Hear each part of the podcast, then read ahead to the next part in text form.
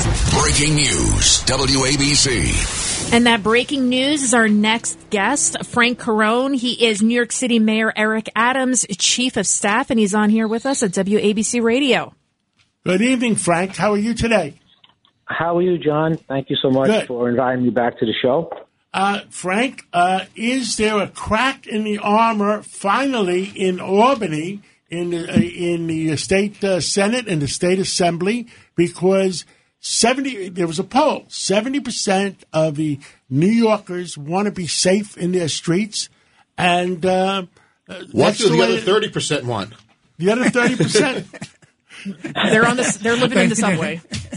Uh, you know what? I, I, I don't know. We, truthfully, the, the mayor and, and, and our administration, we uh, you may have to find this hard to believe. We, we really don't come up with our policies and our positions based on the, the polling of the day. And my mayor's been working very close with the Assembly and the Senate and the governor, of course, to come with a uh, uh, hopefully a, a compromise that works for the, the people of the city of New York.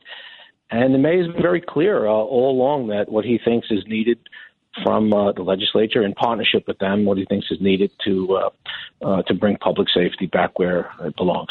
Frank, Yeah, we've been telling everybody who deserves better treatment: eight and a half million New Yorkers that want to live in peace, or three thousand violent criminals.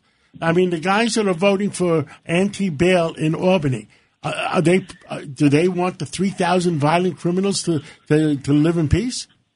John, I, I think you know. I think the answer is, uh, you know, it's clear. That's not a real a real question. You know, of course, uh, the, the mayor said over and over again that there's no pathway to prosperity is public safety, and and everybody wants to live in peace. Everyone wants to be in peace, and, and no one wants their their family to be victims of violent crime. And and I think everyone deserves uh, that the, a government that takes public safety serious and acknowledges uh, how important that is to the the overall the overall city and the overall state.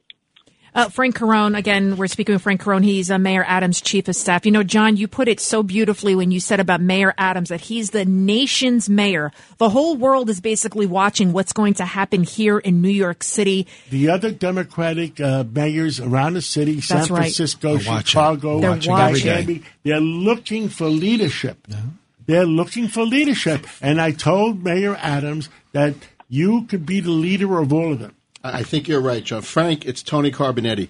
Uh, and I'm a Republican, and Mayor Adams has support from Republicans and Democrats alike in what he's saying to make our city safer. How can we all help? We're on the show every day pushing for him, praying for him. How can we help? Well, thank thank you, Tony. And you know what? The the mayor would pr- gladly trade um, becoming the the nation's mayor for public safety. I don't think it's a, a title that he's uh, relishing in, since it means that we have a, a problem in New York, and, and that is a public safety problem. So, to, to he would gladly make that exchange.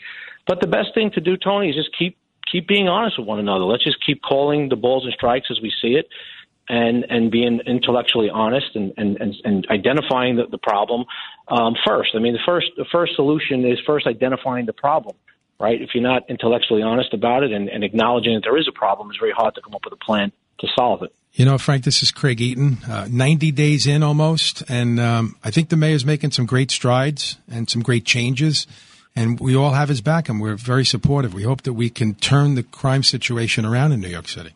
Frank Carone, I like the way you put it, intellectually honest, because that's what it's about. Yeah. It's about the facts and the figures. And how frustrating is it for Mayor Adams, for your administration, to hear people say, no, no, bail reform has nothing to do with the rising crime? You know, the mayor, he, he's a unique individual. He doesn't really get frustrated. He just knows he has a job to do. He puts his head down. We always say around here, let's just keep grinding, keep our head down, do our job as best as we can. And, and, and that's all we can do. And we don't get distracted by naysayers. We don't get, uh, um, we don't move our opinion based on, uh, folks who don't agree with us. We, we, we debate. We come up with a plan. The mayor sets forth that plan and then it's our job to execute. Frank, it's uh, it's Judge Richard Weinberg.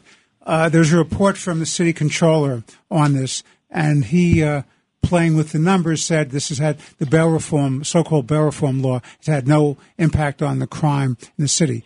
I am telling you, talking uh, to my former colleagues on criminal court and Supreme Court, it absolutely, positively has an impact because, the, for example, the discovery laws, the turning over of files in 15 days or 20 days is not enough time to prosecute a case, so it never gets prosecuted. The fact that they have open file discovery, you know who the complainants are, and you know who the witnesses are, they're intimidated, cases are never filed. The fact that you have uh, kids who were, were 16 years old, 17 years old carrying the guns, and they have to be sent to the family court under this law. That causes enormous problem. They have to take down the age back to, to 16. So when uh, the city controller, with all due respect to him, says it had no impact, he's not talking about the people who really are in the trenches knowing the job. Well, well, uh, you're, you're you're right, Richard, and thank you for that. And also, what a treat to be asked questions by both Greg, who's a fellow Brooklynite and a great friend, and, and you as well, and your experience on the bench.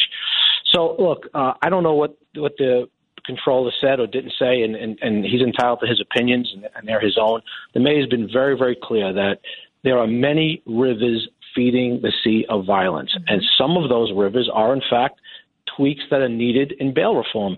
That includes giving judges the requisite discretion to assess dangerousness. There's a reason that 49 other states do it. There's a reason that the federal system does it, and it's it's the reason is if there if there are evident evidence of dangerousness, a, a judge um, should be in time, should be allowed to take that into contemplation and assessing bail. No one's looking to um, criminalize poverty, but if a judge does have a basis to believe an individual is dangerous, then that should be taken into consideration. That's one of the, the reasons for the rise in crime. The other one, as you said, is tweaks that are needed to the discovery laws. I mean, there are um, certificates of compliance that are required now in a short period of time. And what we're advocating for is something along those lines that don't affect the constitutionality and the constitutional rights of defendants. Of, of course, they're entitled to, and nothing will ever change that.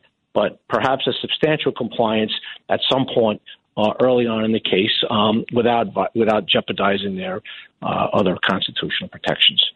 Uh, Frank Carone, if you could say something to all New Yorkers on behalf of the Adams administration, what would you want to say to them, especially when it comes to safety? I, I, I will say to them that the mayor and his entire administration is focused on this issue. We won't rest until we fix it. If our ideas are not working, we'll pivot and we'll just keep we'll stay focused on it and we'll just keep fighting until we're successful and the city is a safe place once again. Well, you can't go till you get the tough question. Opening day's coming up. Yankees or Mets? well, they're on two different days, so we'll root for one on the Beautifully What if they were on the same day? Wait, wait, wait. What if they have were on the same day? May 3rd, opening day in Staten Island, Ferry Hawks.